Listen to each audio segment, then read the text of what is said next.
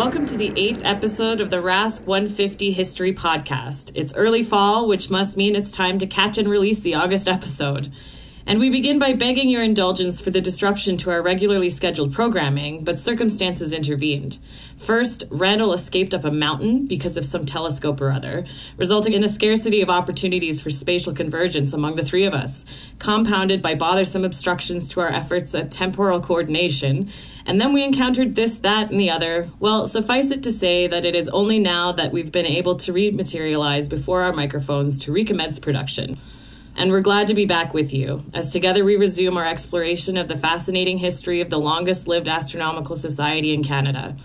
Oh, I nearly forgot the introductions. My name is Heather Laird. I am a director of the Royal Astronomical Society of Canada, and my co host is the RASC archivist, Randall Rosenfeld. Say hello, Randall. Hello. So, where are we? Well, I'm here and you're there. Oh, I see what you mean. In this episode, we focus on a particularly compelling conception of astronomy as a collective, convivial, and communicative activity, a conception which arose and flourished in the early modern world and was known as the Republic of Letters. Its effects can be traced in the present, although many amateurs and professionals are unaware of the wider context of the informal and formal connections which contribute to making modern astronomy what it is. Haven't we dealt with some of the social or culpable aspects of astronomy in previous episodes in our past? I suppose we could hardly do otherwise, given that this is a podcast series celebrating a century and a half of organized astronomy in Canada. Yes, but now we're moving the small s societal aspect to center stage. An awareness of how our ancestors conceived of their astronomical relationships and furthered astronomy through them could potentially benefit us now in how we think about and construct our astronomical communities. Okay. What is the Republic of Letters? I've heard of it, but didn't think it included us. Ah, it does indeed, and did from the start. I couldn't do better than to quote Ruth Whelan. She's an expert on Pierre Bayle, the author of the epochal Various Thoughts on the Occasion of a Comet, namely the Great Comet of 1680, who called his periodical News from the Republic of Letters Whelan remarks of the Republic of Letters that, quote, the expression was used to refer to the shared pursuit of knowledge for the common good, and it never lost this primary meaning, although it was invested over time with other meanings and symbolic powers of representation. Scholars such as Erasmus also thought in these terms, seeing themselves as citizens of the world and members of the Respublica Literaria, which united all like minded people everywhere, past, present, and future. The Republic of Letters was, then, a conceptual space defined in terms of cosmopolitanism and universality. It was, however, also an actual space, defined by common language, Latin, the language of education in this period, networks of communication, and cooperative enterprise. Although scholars did travel between different centers of learning and acted as vectors of information, communication was, for the most part, by correspondence. Hey, a lot of that, apart from the Latin, seems really modern. Knowledge was pursued in a barrier free environment for the good of everyone. There was a sense of inclusive shared enterprise, and technologies of communication were vital in ensuring the continued contact of scientific citizens. It's a very attractive concept to anyone who prefers the spirit of disinterested pure research to the other kind, who believes in the benefits of research teams drawn from different labs, the power of citizen science, and the open acknowledgement of a connection joining the efforts of past, present, and future investigators. Of course, it's an idealized image of the Republic of Letters, and Whelan does report that reality could and frequently did fall short of the ideal, as with all human institutions and relations. Barriers to the flow of information could be erected and access to materials encountered. The active participants were more often than not from a narrower group than the ideal suggested, and local rivalries, nationalisms, jealousies, and the pursuit of advantage marred the enterprise. Yet the ideal was resilient and remained attractive. The ideal was stated regularly enough and with conviction that it clearly meant something significant to those involved and played a role in the civil conduct of science. In fact, it was a civilized medium for the progress of knowledge. I'd be interested in hearing what contemporaries in, say, the 17th century had to say about the concept.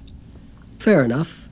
It would be nice to be able to present a survey of early modern opinion on the Republic of Letters, but our available time would hardly permit it.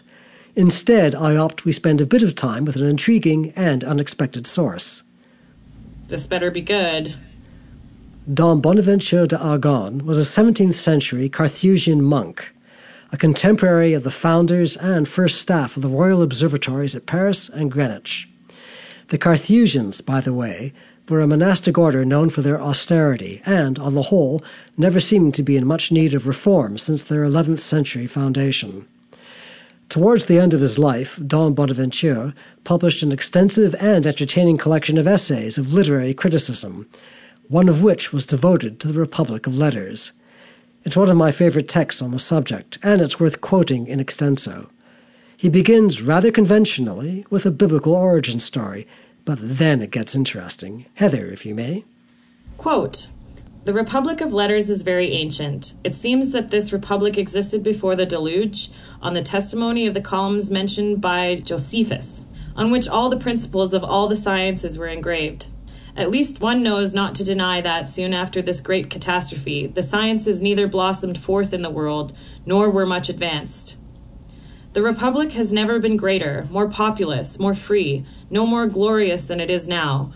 It extends throughout the earth and is comprised of people from all nations, of every condition, of all ages, and of all sexes. Women are no more excluded than the young. All kinds of languages are spoken there, living and dead. The sciences are joined to the arts, and manual works have their place. But religion is not consistent, and the morals, as in all the other republics, are a mix of the good and the bad. One finds piety and licentiousness. End quote. Yes, you heard that right.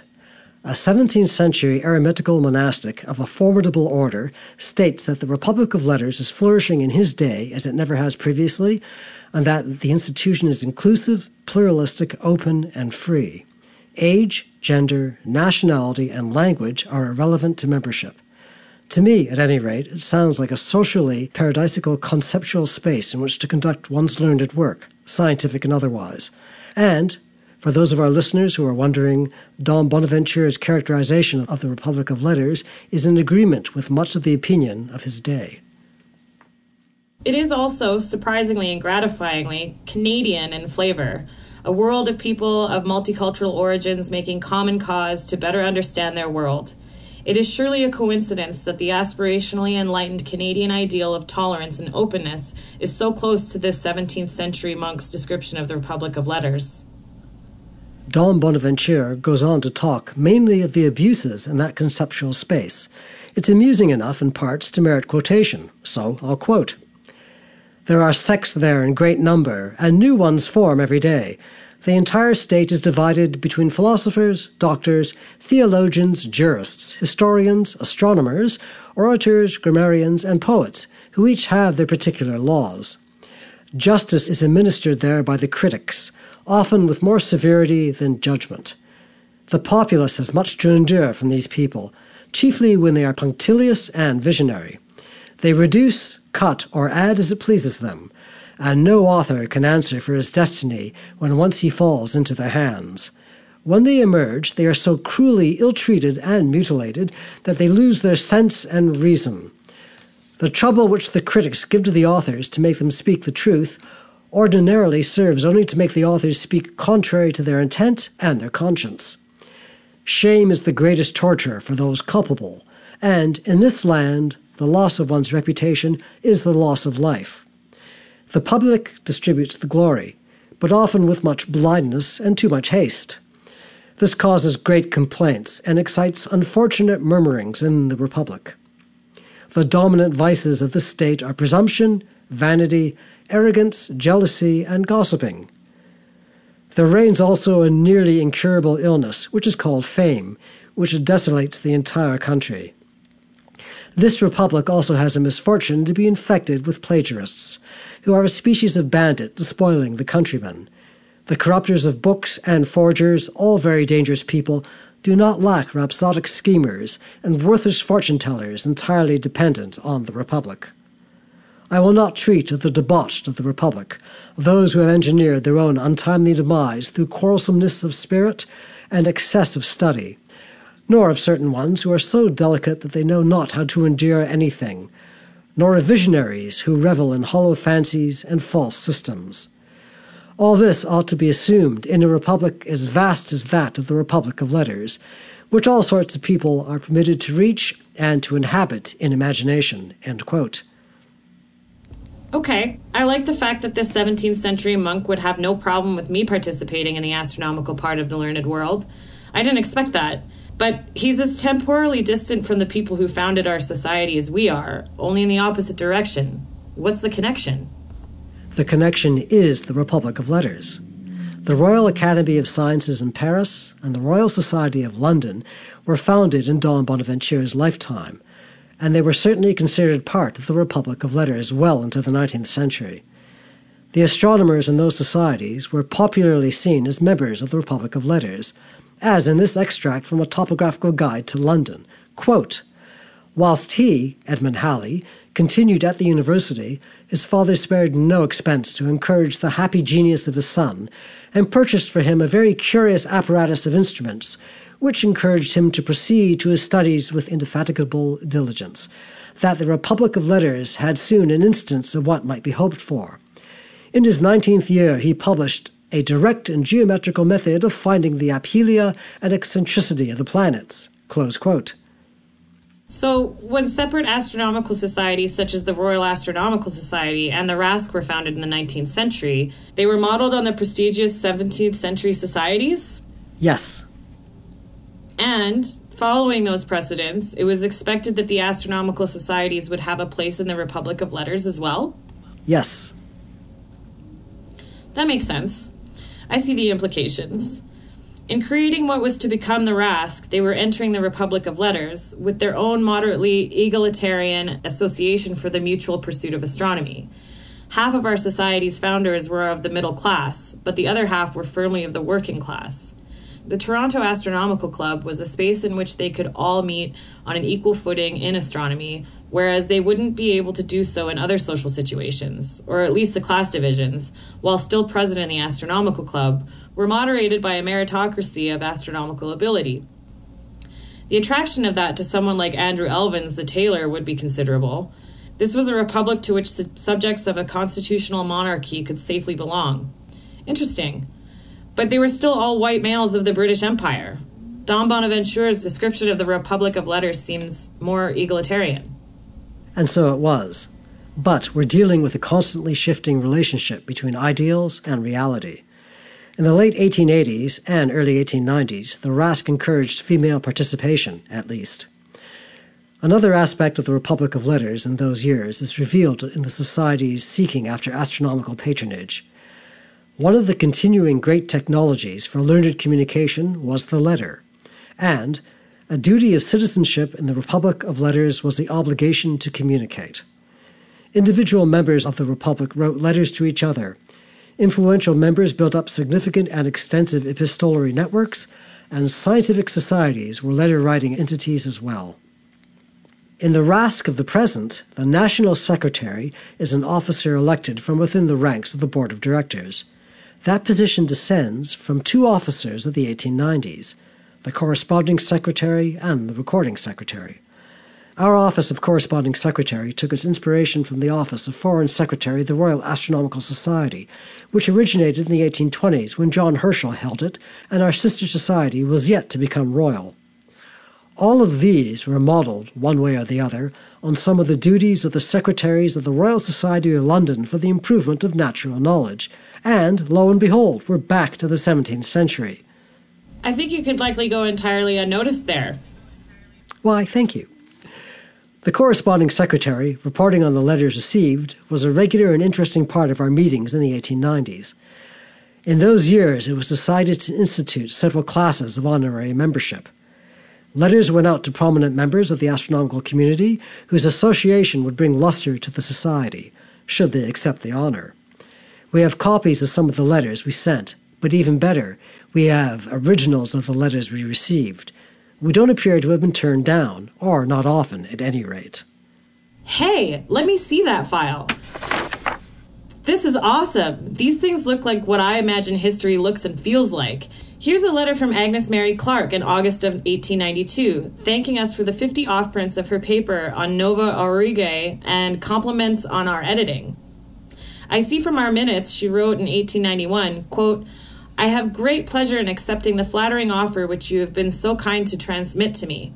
I shall consider it a high honor to be affiliated in the manner you propose to the Astronomical and Physical Society of Toronto, which already gives promise of being a powerful agency for the promotion of astronomical activity in your great country. End quote. She's so cool. And this is a letter from George Ellery Hale, writing from Palermo in 1894, gracefully accepting his election to honorary membership. And another communication from him two years later, thanking us for our transactions and congratulating us on our, quote, substantial evidence of activity and progress, end quote. Oh my goodness, this one's from the dynamicist George Darwin, Charles Darwin's son, stating in 1894, quote, I feel highly honored by my election to the Astronomical Society of Toronto. I suppose my description should be George Howard Darwin, M.A., Plumian Professor of Astronomy and Fellow of Trinity College, Cambridge, FRS, FRAS.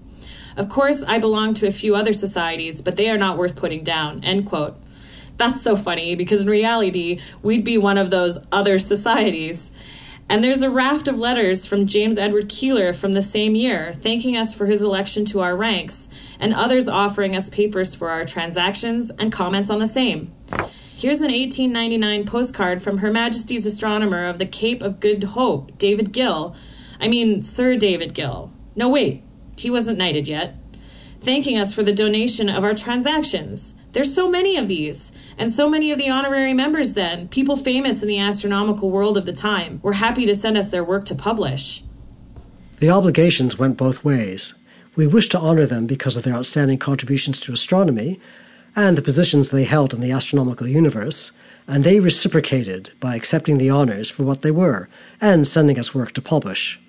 We weren't all that important in the astronomical world of the 1890s, Yet what impresses me is that these people were willing to take the time and effort to write to us and lend their support. And it was because they and our predecessors were citizens of the Republic of Letters.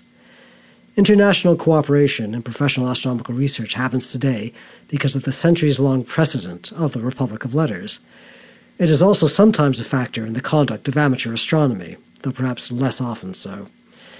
The ideal characteristics of the Republic of Letters tolerant inclusiveness, diversity, openness, and meritocracy are worth remembering and cultivating, particularly in the present world. Thank you so much to everyone who tuned in, and we hope you enjoyed this podcast. If you have any questions, please visit www.rasc.ca slash rask-2018-podcast for contact details. Our next podcast is also scheduled for this month and is titled Gender, Race, and Astronomy A Difficult but Necessary Discussion. Our sound engineer is Chelsea Body, and our theme music is by Eric Svilpus. Thanks again, everyone.